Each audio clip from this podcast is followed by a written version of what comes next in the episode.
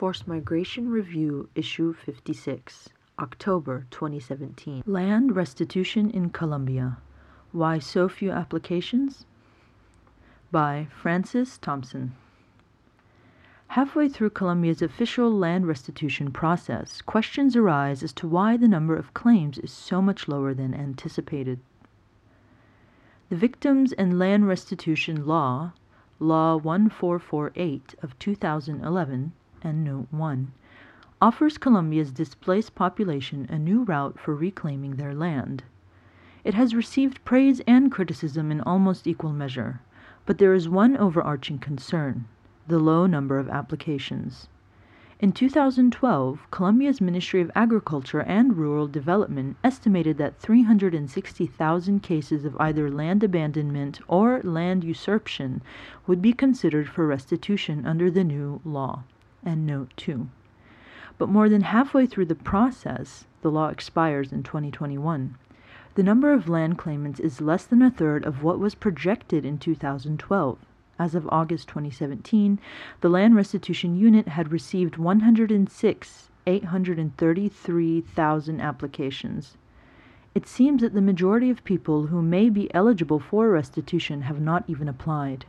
Why? Land Restitution under Law 1448. Under Law 1448, those who were dispossessed in the context of the armed conflict due to usurp- usurpation or forced abandonment can apply for restitution or the legal and material return of their land. The law also permits families who did not formally own their land at the time of their displacement, but were legitimate occupants or possessors, to, rece- to receive a property title as part of the restitution process, Article 72, and promises institutional accompaniment and support such as subsidies for acquiring or rebuilding homes for all those who were displaced, whether they choose to return or resettle elsewhere. Article 66. Law 1448 offers a number of safeguards not found in ordinary legal processes. For example, it allows for the use of varied and unconventional types of evidence to back restitution applications, given that applicants have often lost relevant papers due precisely to their forced displacement. Furthermore, the law presumes the absence of consent in land transfers between the victims and anyone who has been convicted of belonging to, collaborating with, or financing illegal armed groups. The law also allows judges to presume that a land transaction was not consensual, unless evidence suggests otherwise, when the amount actually paid or noted in the contract was less than 50% of the real value. The same rule applies when mass forced displacement, grave human rights violations, or acts of generalized violence occurred in the surrounding area and during the same time period as the alleged incident, threat, or act of violence that led to the us- usurpation or forced abandonment. If a transaction is not proven to be consensual, the transfer itself and any subsequent agreements that affect the plot of land in question can be considered invalid. Article 77. In short, the law inverts the burden of proof in favor of the claimant. The Land Restitution Unit is charged with helping victims to document their case to submit for judicial review, or must subcontract a lawyer to this end. In general, the victim does not have to pay any legal fees. Specialist judges who are familiar with land usurpation issues are responsible for the legal decision.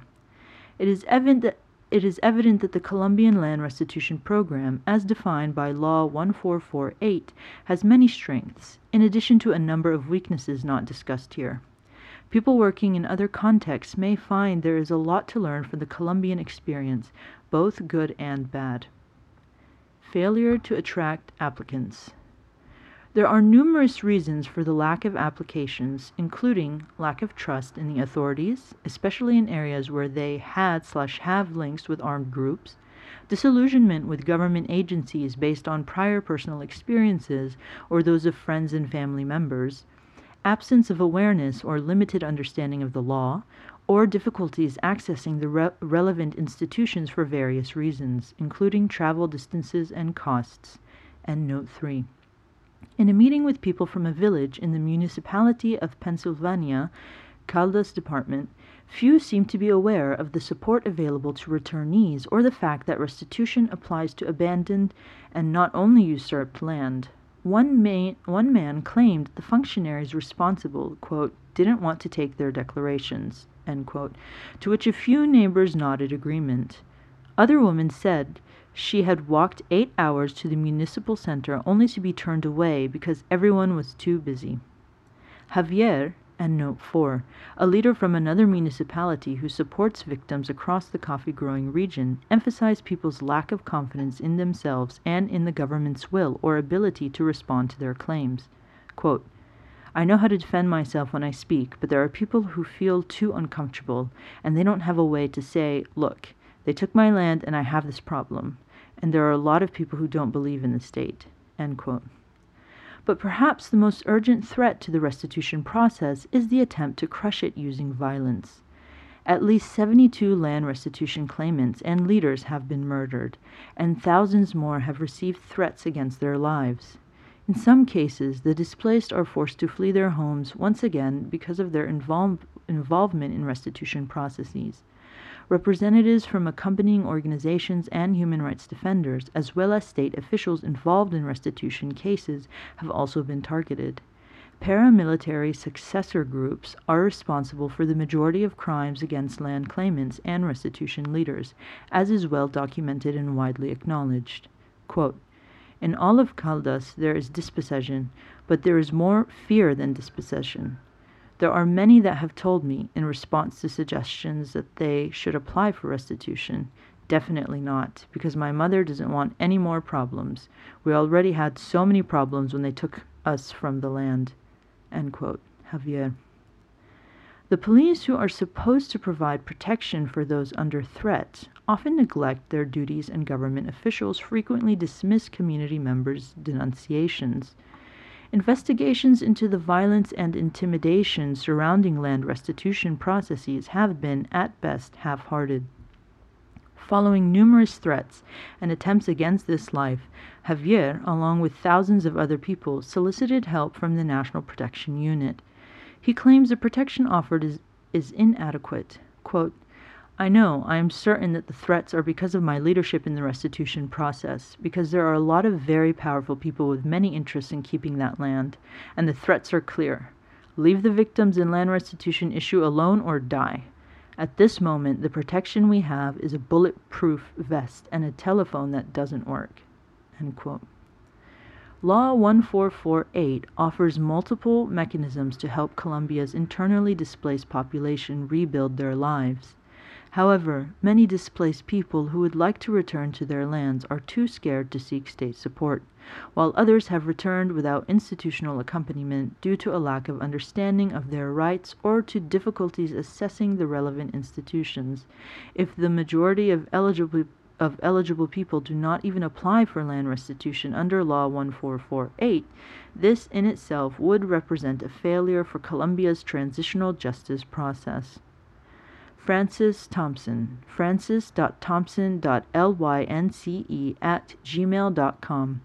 Doctoral candidate and note 5, University of Sussex, www.sussex.ac.uk.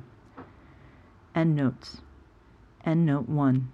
The Victims' Law 1448 of 2011 applies to all victims of the armed conflict, regardless of whether they are reclaiming lost land, and as such contains many elements not discussed here. End note 2. Restrepo Salazar J.C. and Bernal Morales A. 2014.